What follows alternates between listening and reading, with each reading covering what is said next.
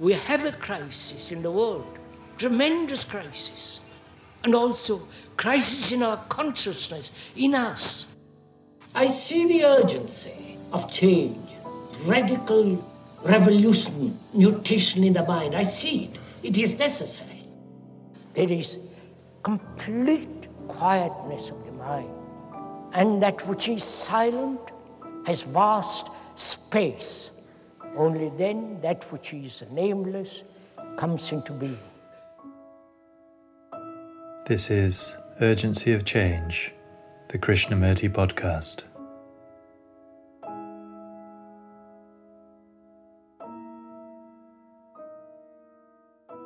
Hello, and welcome to episode 84 of Urgency of Change. Each weekly episode in this season of the Krishnamurti podcast is based on a major theme of the philosopher's talks, such as freedom, self knowledge, beauty, intelligence, and meditation.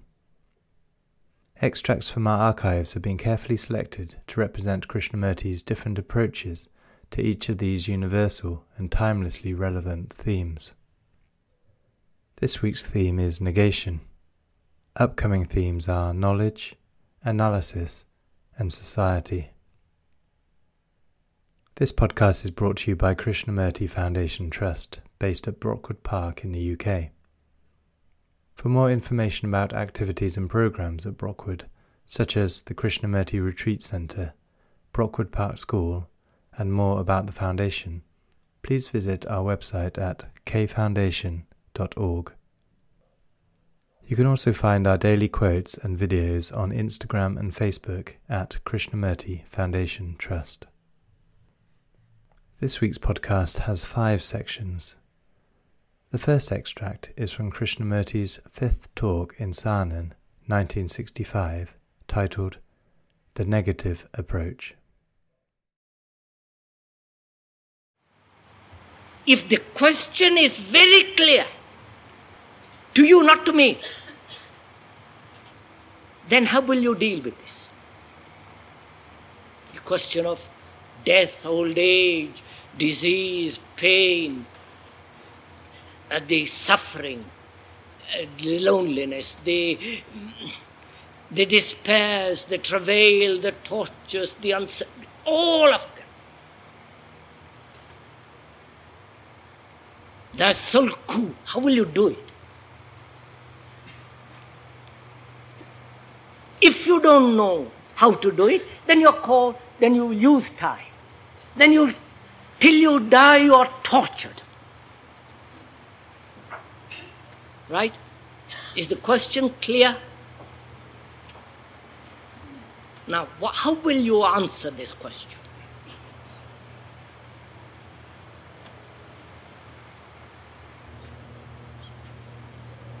When you have a question about which no one can tell you the answer, no book, no philosopher, no teacher, no, no church, nobody can tell you what to do. If another tells you and follow him, then you are lost. You're back again to the turmoil and conflict.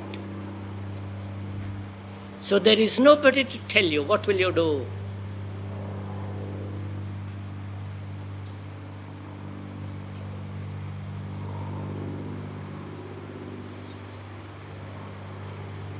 Don't you stop all activity of the mind?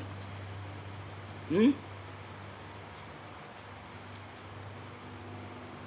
You have looked in every direction, tried to solve everything in diff- ten different ways. You are faced with this one fundamental problem. And what will you do? Surely, there is only one state of mind that is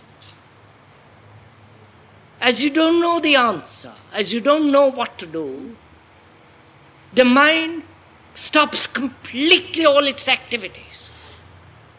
Right? Are you following this? non verbally, I hope.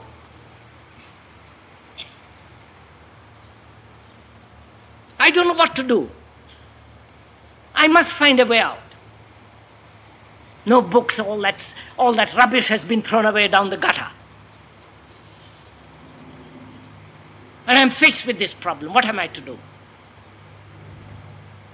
I know I can't go back the old way.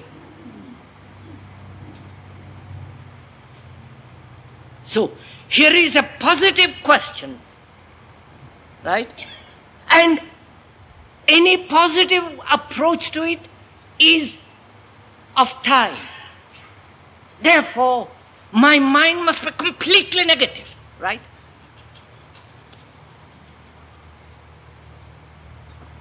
You know what I mean by negative and the positive?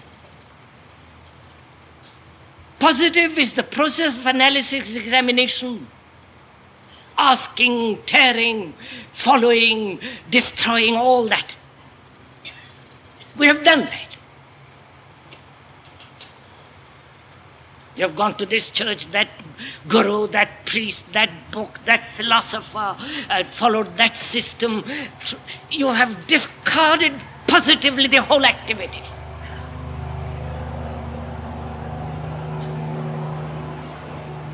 And therefore, your mind, when confronted with this fundamental issue, is in a state of negation.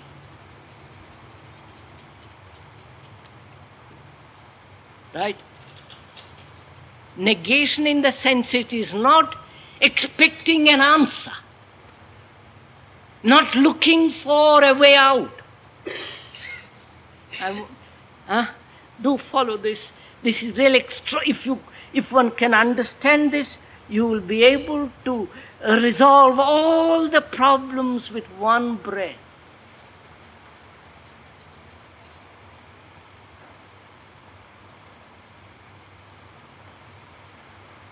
that is your mind, having inquired, analyzed, which doesn't take long, you can do that uh, very quickly. It has been through all the positive ways and paths and wandered around. And now it has, as it has no, not found any answer, it is completely in a state of negation not waiting, not hoping, not expecting someone to tell you. Right? So please don't agree. For God's sake, don't agree. When it is in that state of mind, complete negation, then you can approach every, you can approach all the problems. And they then you will find that they can be resolved totally and completely. Because it is the mind that is creating this problem separately. It's the mind that is breaking each problem into a separate, a fragmentary issue and tra- hoping thereby to dissolve them. So when the mind is completely quiet neg- negatively, it has no problems at all.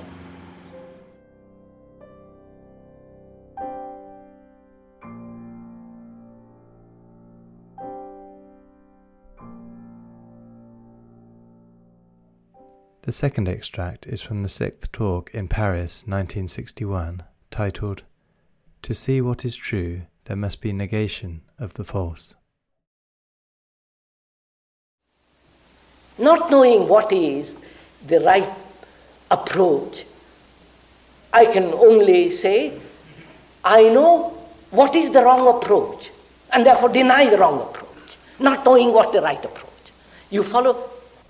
Therefore, the mind is in a state of negation.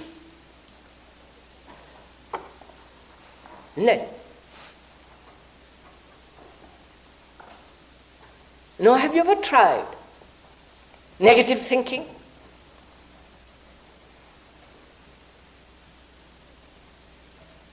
That is, to put away all positive thinking.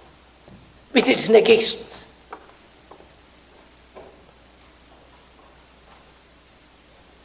Most of our thinking is positive thinking with its negations, which is thinking according to authority, according to formula, according to profit, reward, fear, and so on, so on, so on. That is positive thinking with its negations. But what we are talking about is a negation of what is false, not, not being aware of what is true.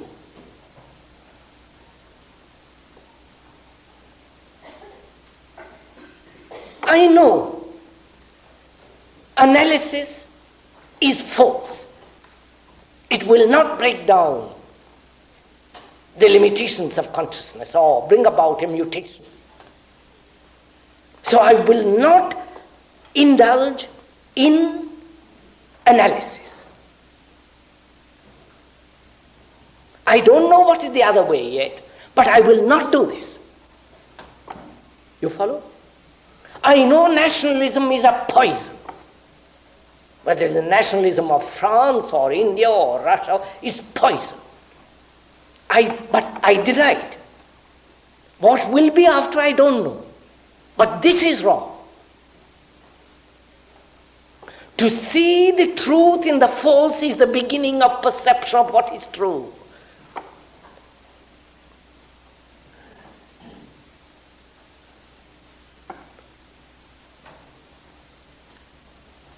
To see that the gods, the saviors, the ceremonies that man has invented for 10,000 years, including the latest 2,000 years or 40 years, that is false, that has no validity. And to deny that completely, which demands a mind that is a brain and a mind that's very clear, that has no fear in its denial.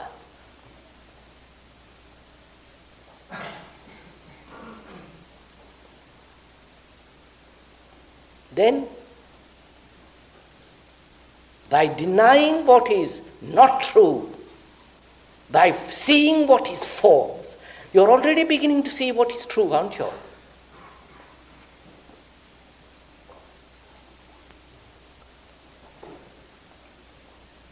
To see what is true, the mind must be f- free completely of what is false.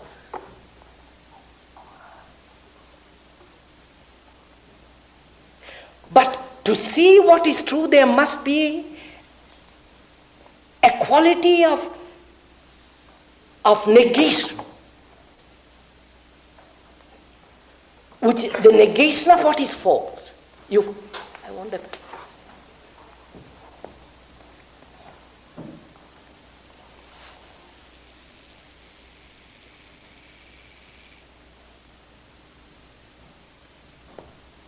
Look, to find out what is beautiful, what is beauty,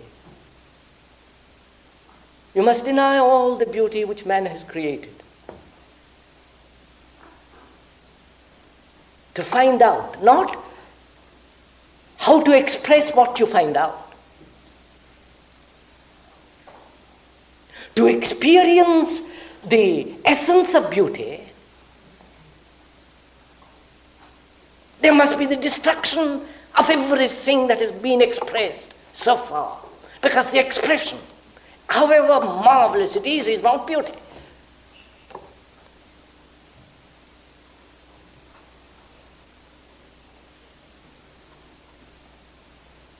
To find out what virtue is, virtue, which is an extraordinary thing. Not the social morality and respectability, the taboos and what you should do, what you should not do, and all that silly stuff. But to find out what is virtue. There must be complete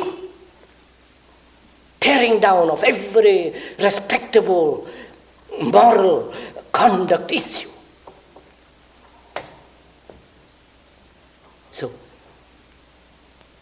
When you see what, and deny what is false, before you can discover what is true, there is a state of negation.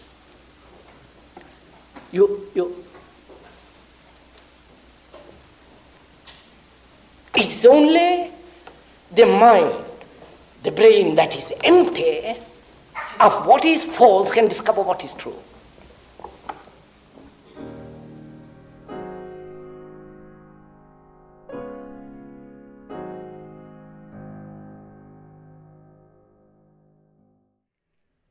The third extract is from Krishnamurti's sixth talk in Bombay, 1966, titled Negation is Positive Action. So, is there another totally different way of living, which is acting?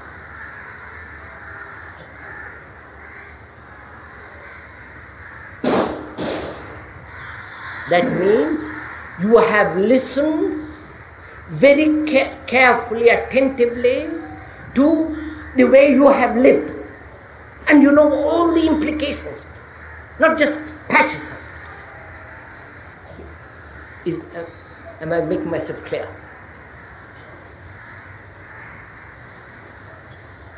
To listen totally implies that you see the, that you hear the, the whole problem, not just one or two sketches of that problem. When you listen to those crows, listen in the sense that your mind is quiet, attentive, not interpreting, not condemning, not resisting. You are listening totally. You are listening to the total sound not of a crow, to the total sound and in the same way if you can listen to this total problem of action of which with which you are very familiar. If you can listen to that total problem. Of, of if you can listen totally to that problem. To the problem to the issue to the way you live. From idea action. Totally listen. Then you have the energy to listen to something else. But if you have not listened totally to the present way of action then you have not the energy to follow what's going to come. After all, to find out anything, you must have energy. And you need great deal of energy to inquire into something totally new. And to have that energy, you must have listened to the old pattern of life. Neither condemning nor approving. Listen to it totally. Which means you have understood it. You have understood the futility of living that way.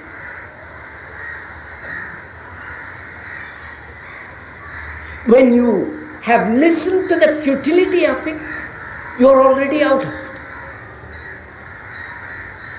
When you have not intellectually but deeply felt the the uselessness of living that way and have listened to those to, to it completely, totally, then you have the energy to inquire.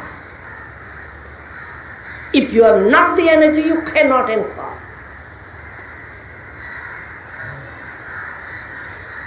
That is, by denying that which has brought about this misery, this conflict,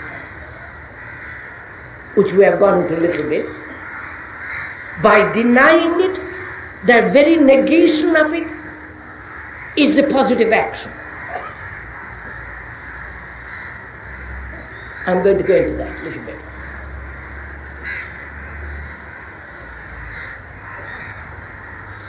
We said, is there any other action? In which there is no conflict, which is not a repetitive activity, a repetitive form of pleasure?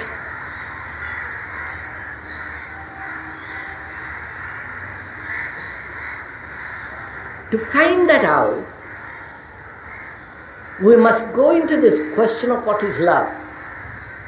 Don't get sentimental, emotional, or devotional, but eh, we're going to inquire. Love is always negative. Must be. Love is not thought. Love is never contradictory.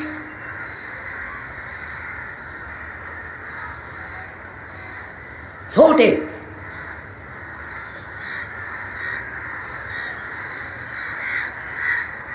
Thought, which is a response of memory,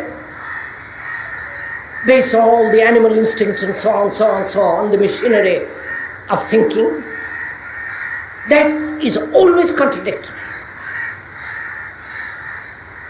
And in the, when there is an action born of thought, that action which is contradictory brings conflict and misery.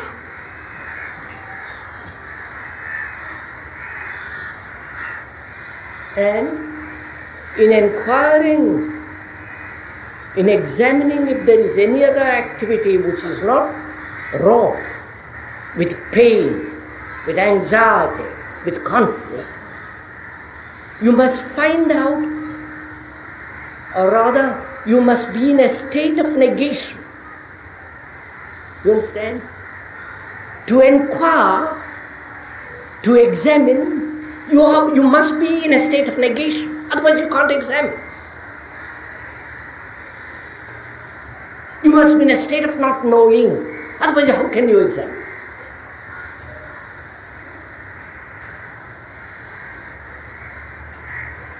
The way of life to which we are accustomed to is what is called a positive way.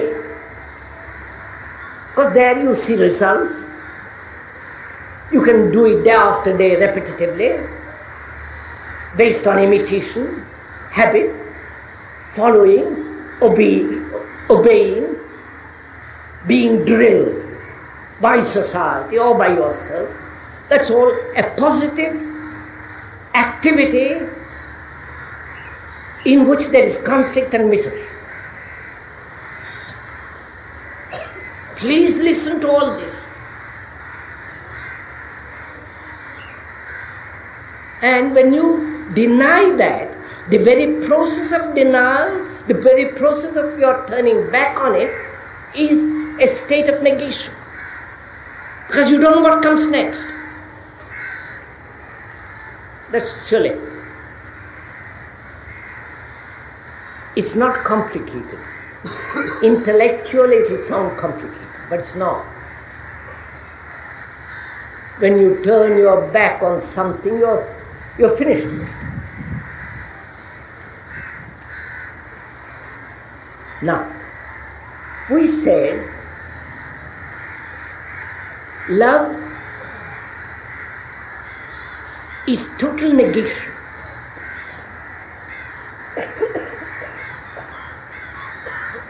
we don't know what it means. We don't know what love means. We know what pleasure is, which we mistake it for love. Where there is love, there is no pleasure. Pleasure is the result of thought, obviously. I look at something beautiful, thought comes in and begins to think about it, creates images. Watch it in yourself. And that image gives you a great deal of pleasure or that scene or that feeling. And the thought gives to that pleasure sustenance, continuity. And in family life, that's what you call love, which has nothing whatever to do with love. It's to do, you are only concerned with pleasure. And therefore, where there is the pursuit of pleasure, there is imitative continuity in turn. Please listen to all this. Whereas love has no con- continuity.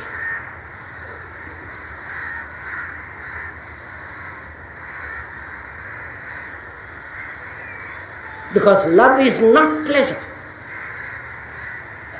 And to understand what love is, to be in that state, there must be negation of the positive.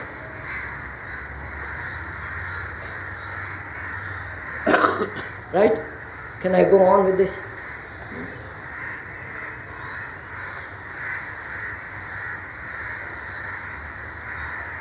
So, look, when you say you love somebody, your wife or your husband, your children. What is involved in it? Strip it of all words, of all sentiment, emotionalism, and look at it factually. What is involved in it when you say, I love my wife or my husband?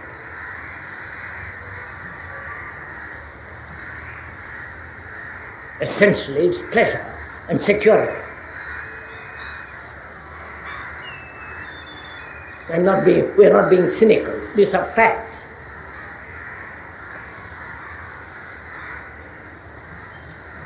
And if you really loved your wife and your children, loved, not the pleasure that gives you belonging to a family, narrow little group, sexually and furthering your own particular egotism, if you really loved your family, you'd have a different kind of education. You won't be concerned with bringing, only concerned with technological studies, helping your son to pass a, some stupid little exam and get him a job. You would educate him to understand oh, the whole process of living. Not one just part, segment, a fragment of this vast life. If you really loved, you would, would, your son, there would be no war. You would see to it. That means you, have no, you would have no nationality, no no separative religions, no car, all that nonsense would go.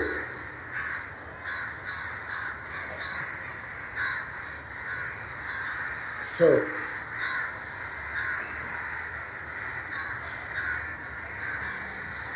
so thought cannot, under any circumstances, bring about a state of love. And thought can only understand what is positive, not what is negative.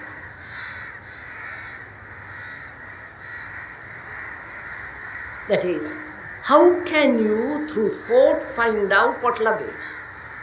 You can't, can you? You can't cultivate love. You can't say, I'll practice day after day being generous, kind, tender, gentle, thinking about others, that is not that will not create love. That's still a positive action by thought.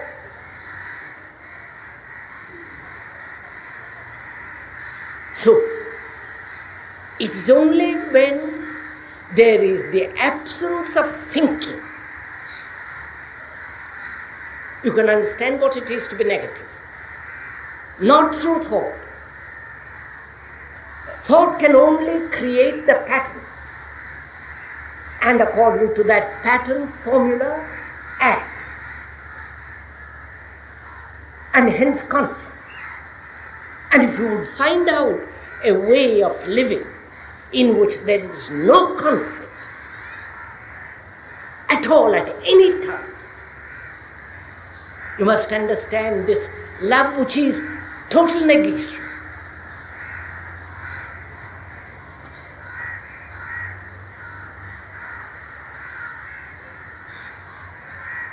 That is sirs. How can you love? How can there be love when there is self centered activity, either of righteousness or smug respectability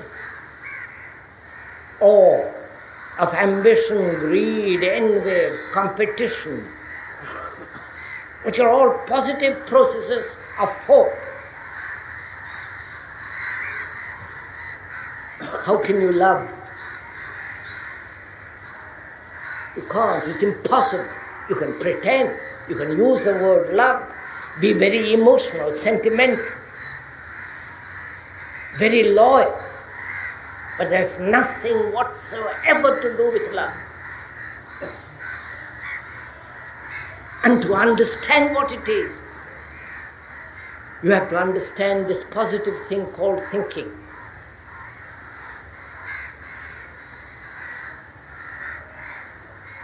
And so, out of this negation which is called love, there is action, which is the most positive. Because it does not create conflict. Because after all, that's what we want in this world. To live in a world where there is no conflict, where there is actually peace, both outward and inward. Because you must have peace, otherwise, you are destroyed. Because it's only in peace that you, any goodness can flower. It's only in peace that you see beauty. If your mind is tortured, anxious, envious, a battlefield, how can you see what is beautiful? Surely beauty is not thought. The thing that creates it is created by thought is not beauty.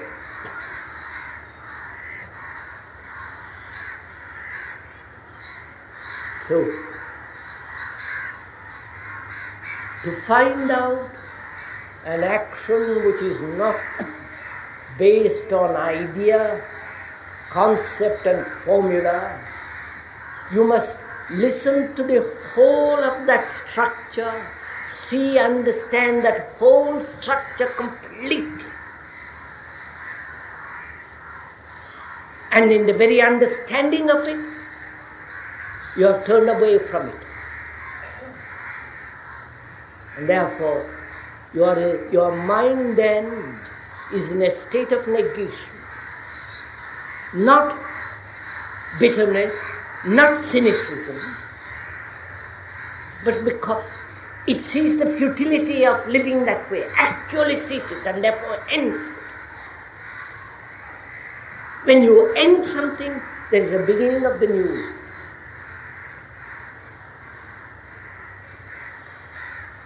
But we are afraid to end the old. Because the new we want to translate in terms of the old.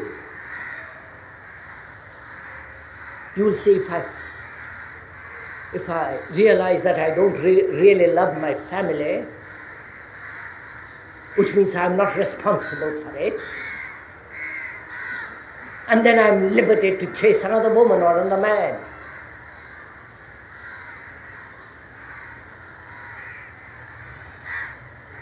Which is again the process of thinking.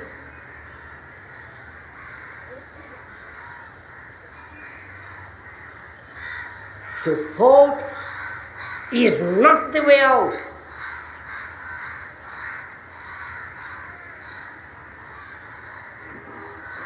You can be very clever, erudite, but if you want to find a way of action that is totally different, that give a bliss to life, you must understand the whole machinery of thinking. And in the very understanding of what is positive, which is thought, you enter into a different dimension of action, which is essentially love. That means to inquire. You must be free. Otherwise, you can't inquire, you can't examine. And this chaos in the world and mess demands re examination totally, not according to your terms, not according to your fancies, pleasures, idiosyncrasies, or the activities to which you have been committed. You have to think of the whole thing anew And the new can only be born in negation, not out of the positive assertion of what has been. And the new can only come into being when there is that total emptiness which is real love.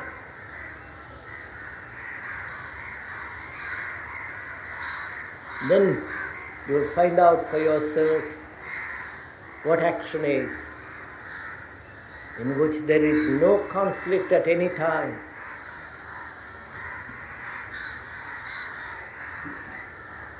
And that is the rejuvenation that the mind needs.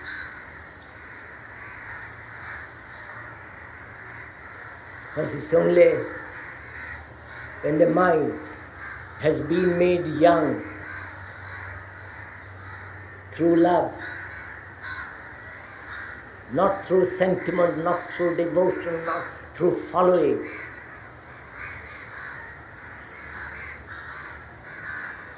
It's only through love, which is total negation of life of the positive thought. Then only such a mind can build a new world, a new relationship. And it's only such a mind that can go beyond the limitations and enter into a totally different dimension. And that dimension is something which no word, no thought, no experience can be, can ever discover. It's only when you totally deny the past, which is thought, totally deny every day of your life. Therefore, never, never is a moment of accumulation.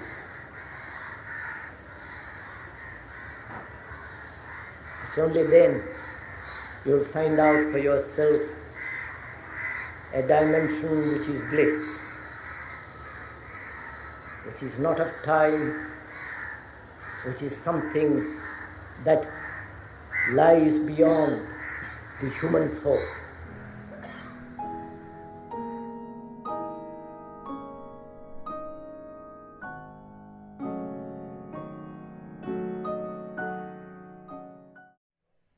The fourth extract is from the fourth talk in Ojai 1982 titled negating all that is not love. Then one, ask, one can ask, what is love? You understand this very serious, all these questions. human questions which affect our daily life.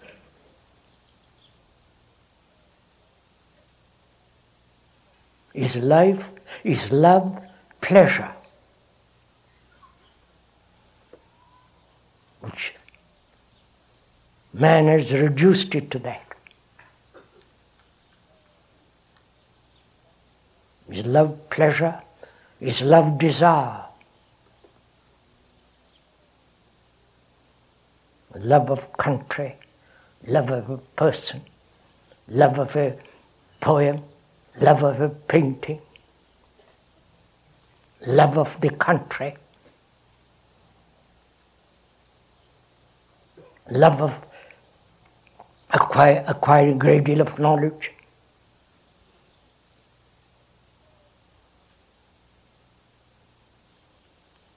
So, what is love? Love of God. So is to love God.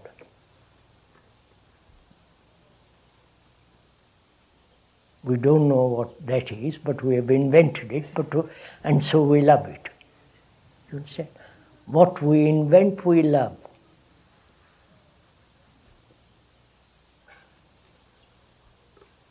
So, what is love?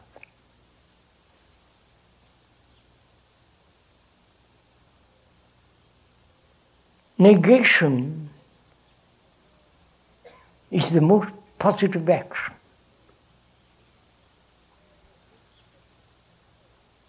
To negate that which is false, totally negate that which is false, is the most positive action.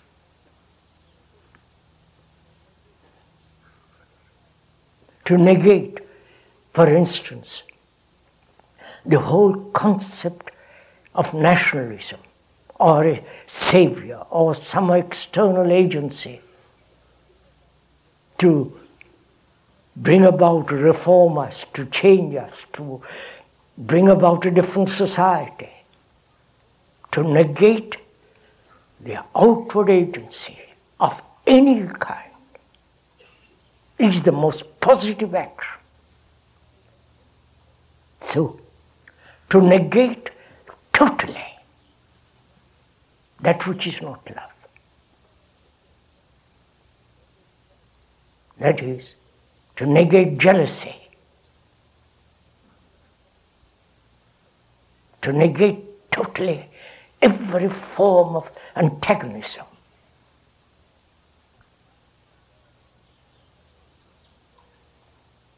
to put aside competition.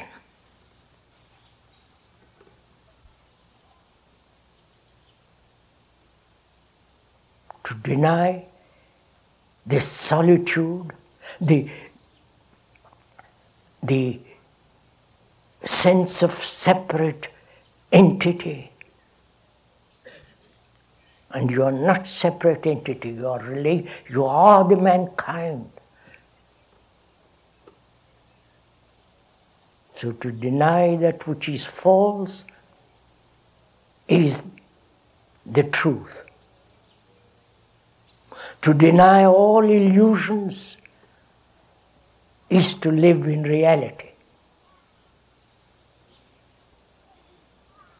So, can one deny, put aside, negate that which is not love? Attachment is not love.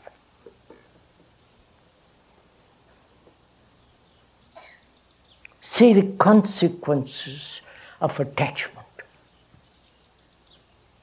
Attachment to an idea, to a belief, to a conclusion, to a piece of earth as my country attachment to a person. What's involved in this attachment? Suppose I am attached to my wife.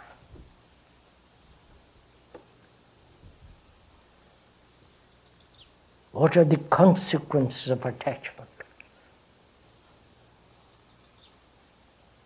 Inquire, please, for yourself. I'm attached to my wife, or my, the wife is attached to me. And the consequences are fear, the loss. If I'm attached to a belief, the same thing fear of losing that belief. If I'm attached to some experience, I hold on to that and I battle, resist any form of inquiry by you to doubt it. I daren't doubt it because I, I feel without it I'm no, nothing.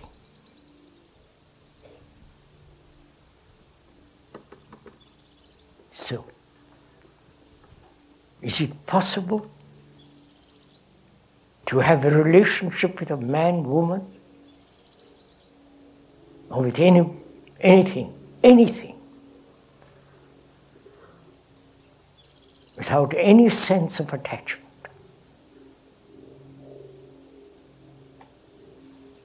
Would my wife, if I told her, darling, I, I'm not attached to you, what would she say? She would throw something at me, probably.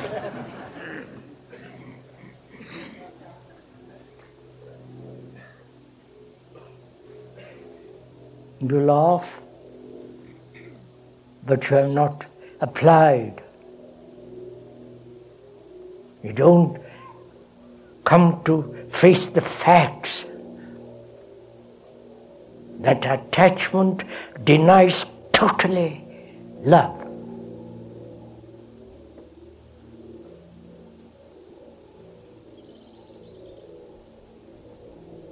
You will say, I understand it logically, intellectually, but I have not this feeling that I must be free from it. Because that's one of the factors of conflict.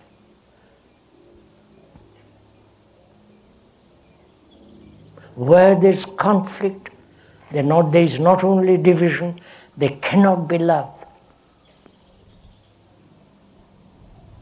If I love the thing called God which man has invented,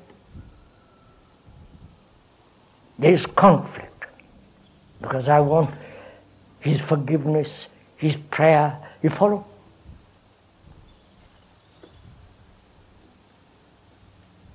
So love is not cannot exist where there is antagonism, competition, attachment, conflict possession. Now, can the mind, can a human being negate all that and live with a man or a woman in society?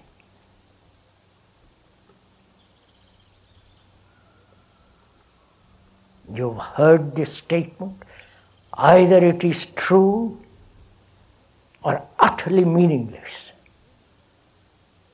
If it is meaningless, then it has no value. But if you have heard it and find it has value in the sense that it can be applied,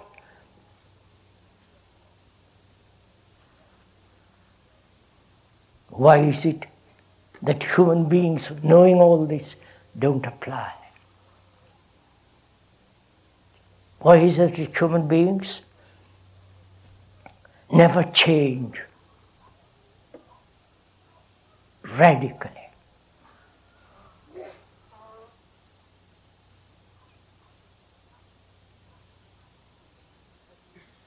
Nothing will outside will make you change. No gods, no gurus, no masters, no saviors, no authority.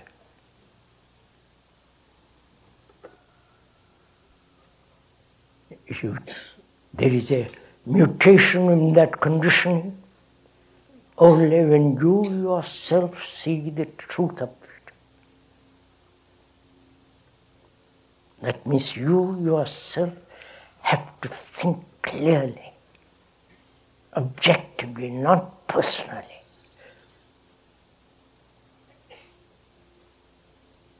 That means truth have this extraordinary sense of the feeling of, of being whole, not fragmented, means to have to be safe, free from all error. And when the mind is in that state, there is love.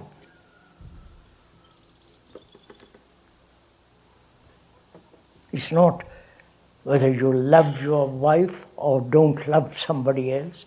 Love is love. Please see all this. It's not, can I love one person and not love another? It's like the perfume of a flower.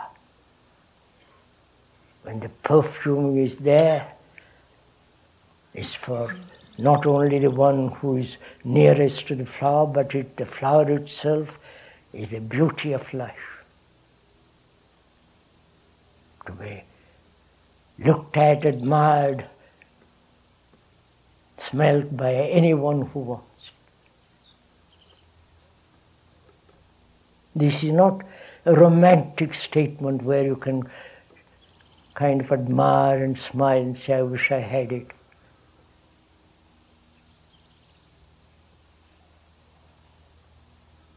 Because without that perfume of love, life has no meaning. May be a marvelous professor, great scientist, and so on. Without that, life has lost its vitality, its depth, its beauty.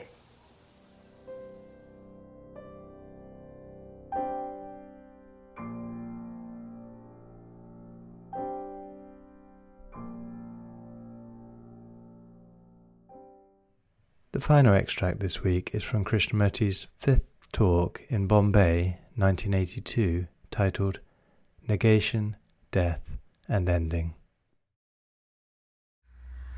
Death is the ending.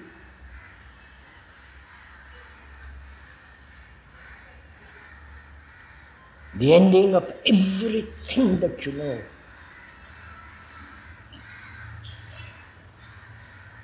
Every attachment all the money you have accumulated. You can't take it with you, therefore, you are frightened.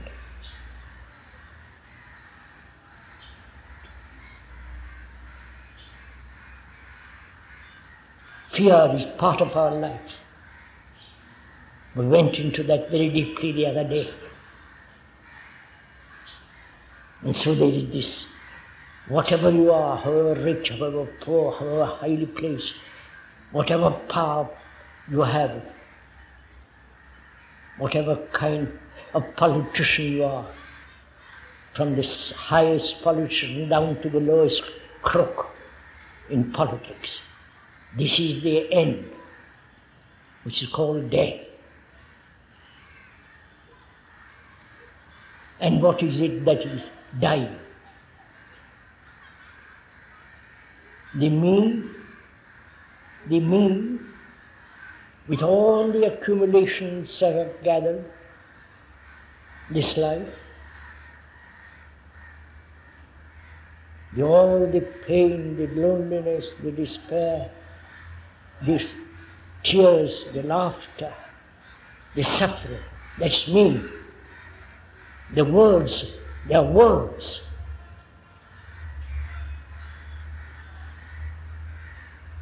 The summation of all this is me. I may pretend that I have in me some higher spirit, the Atman, the soul, something everlasting, which is all put together by thought. And therefore, thought is not sacred. So, whatever thought invents is not sacred. Whether in the church, in the temple, or in the mosque. So, this is our life. This is the me that you cling to, attached. And the ending of that is death. The fear of the known and the fear of the unknown. Because our known is our life. And we are afraid of that life. And we are afraid of death. Have you ever seen a man or a woman frightened of death? Have you ever seen them closely?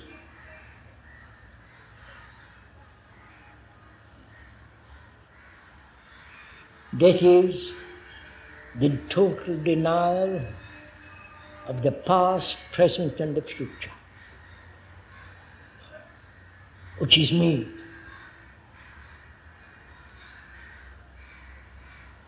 And being frightened of death, we think there are other lives to be, to be lived. That is, you believe in reincarnation, some of probably most of you do. That's a nice, happy memory of comfort invented by people who have not understood what is living. They see living is death, pain, constant conflict, endless misery with occasional flare of smile, laughter, and joy. And they say, We'll live next life. After death, I'll meet my wife, my husband, my son, my God.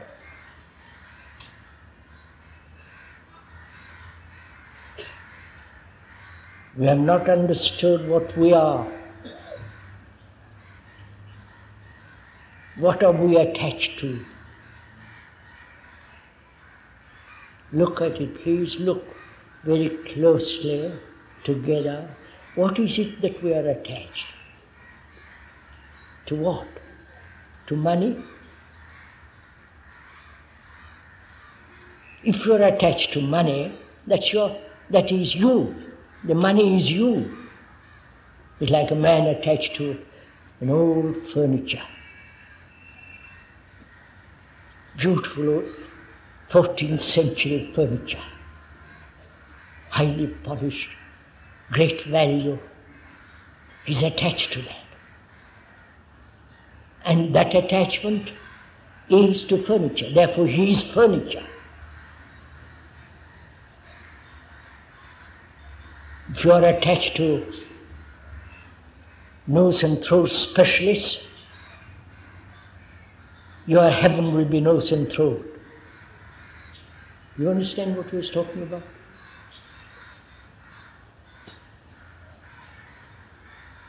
So, what are you attached to? Your body? If you are really attached to your body, you have to look after that body. You have to eat properly. You have to exercise properly. But you don't. You're just attached to the idea of the body. The idea, but not the actual instrument.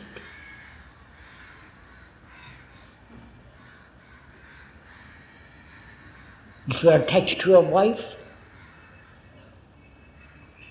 because of your memories, if you are attached to her because of to comfort this and that, all the triv- trivialities of attachment. Death comes and says, you're going to be separated. So one has to inquire very closely and deeply to what you are attached. Because death says you can't have anything when you die. Please follow this carefully. I'm going to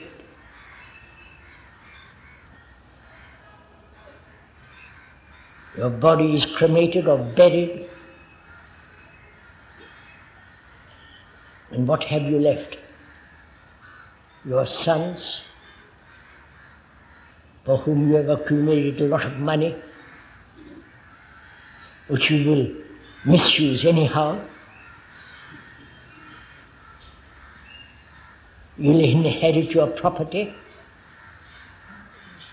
pay taxes, and go through all the terrible anxieties of existence. Is that what you're attached to? Or attached to your knowledge? As being a great writer, great poet, painter, to fame. Or you attach to a word because words play a tremendous part in our life. Just words.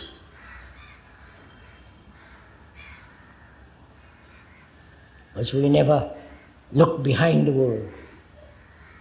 We never see the word is never the thing. The symbol is never the reality. So, as we are the masters of time because we have invented time psychologically,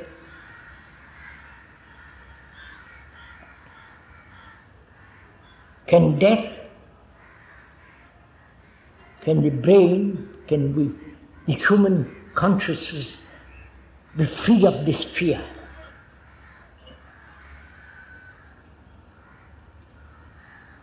Freedom to be free.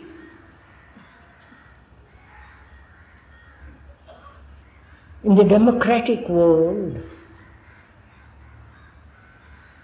they are supposed to be free to say what they want, to think what they like, to do what they like, up to a point. In the totalitarian states, they are not free. You can't, you know the rest of it, I won't have to go into it. Here, you can do what you like, which you are doing.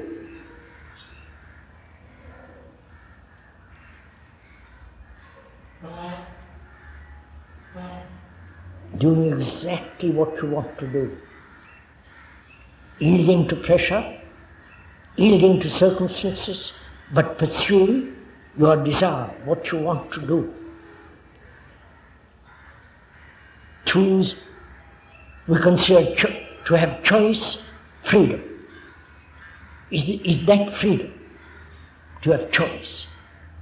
Choice to move in this one field of knowledge, psychological knowledge, from one corner to the other, and you consider that freedom.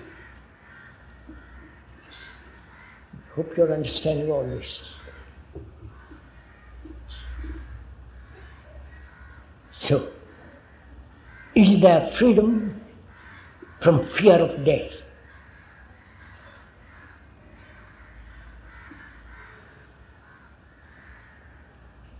That is, as you are masters of time,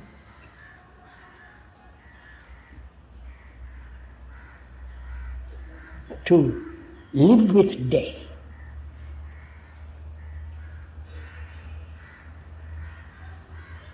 not separate death as a something to be avoided, to be postponed, to be something put away, but death is part of life.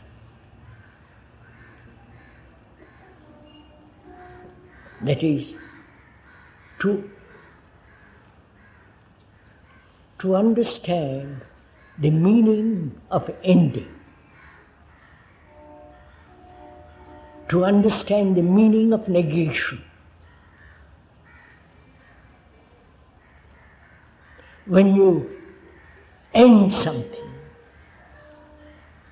it may be a small habit, end your smoking, drinking, and all, ending, ending your attachment ending your belief, negating. When you negate and there's something totally new.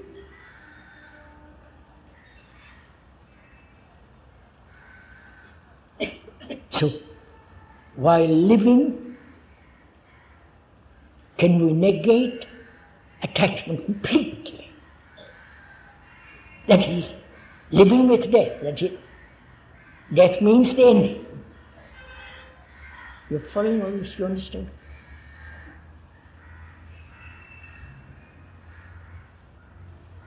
That way, there is incarnation, that is something new taking place.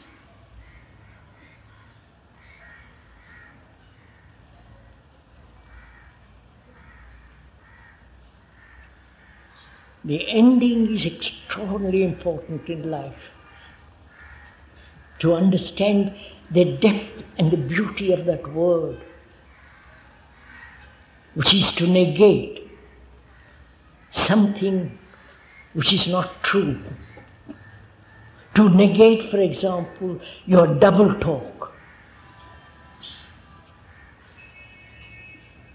To negate if you're a lawyer and you go to the temple, negate the temple. You understand? So that your brain has this quality of integrity.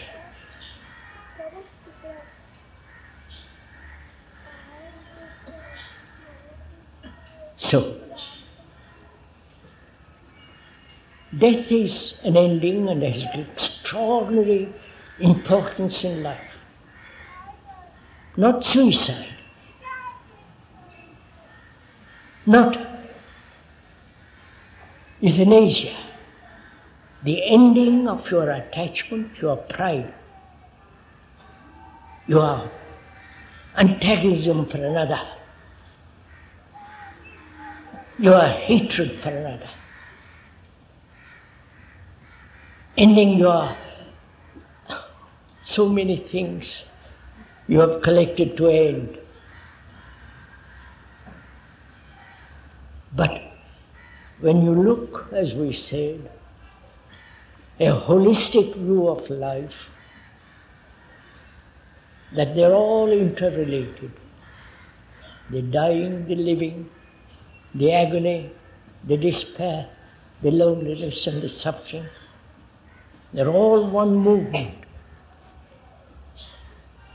When you see it holistically, then there is total freedom from, from death. Not that the physical body is not going to be destroyed, but the sense of ending, and therefore there is no continuity. You understand? The Fear is the not being able to continue.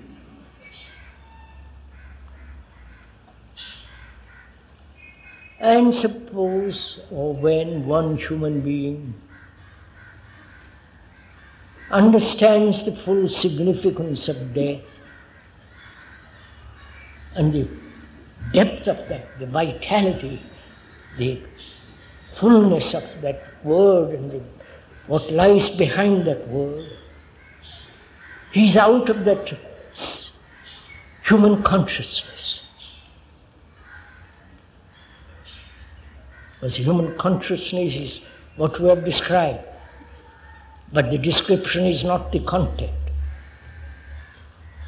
Then what happens to people, to human beings who have not broken away completely from the content of that consciousness.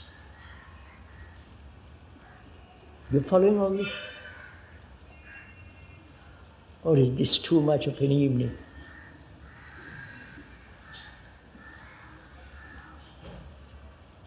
Suppose I, a human being, have not understood or gone into myself and studied the whole content of my consciousness.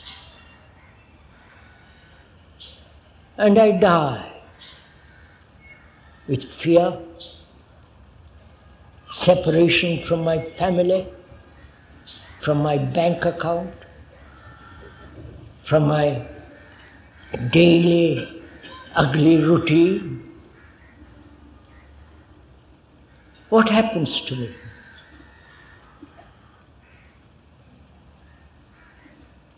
I, who have thought I was separate individual, my consciousness being separate, my soul, all, all that is separate. What happens to me when I die? Will I still continue this separation as an individual next life? And if I believe in next life, as most of you do, then what matters is how you behave now. Right? Because next life you're going to pay for it. Right? But you don't believe in reincarnation really because you're not behaving now. It's just a trick of the brain to give you some kind of solace, some kind of comfort. If you really believed in it, you would have extraordinarily good minds to be a good human being now. But you don't believe in anything really. You only believe, you only want your power, your money, your status, your position, your technique, skill, and money, and perhaps sex. That's all you want. And that's what human beings want, so you will continue in that state. Not you as an individual, but that state of consciousness will continue. And this is life. This is the agony of pleasure and pain of life. But when you understand that life and death are one, they are one when you begin to end in living in your attachment, in your beliefs, in your antagonisms, your prejudices, your conclusions, and all your gods. Negate all that. And you are living side by side with death, which is the most extraordinary thing to do. Which is there is neither the past nor the present or the future. There is only the ending.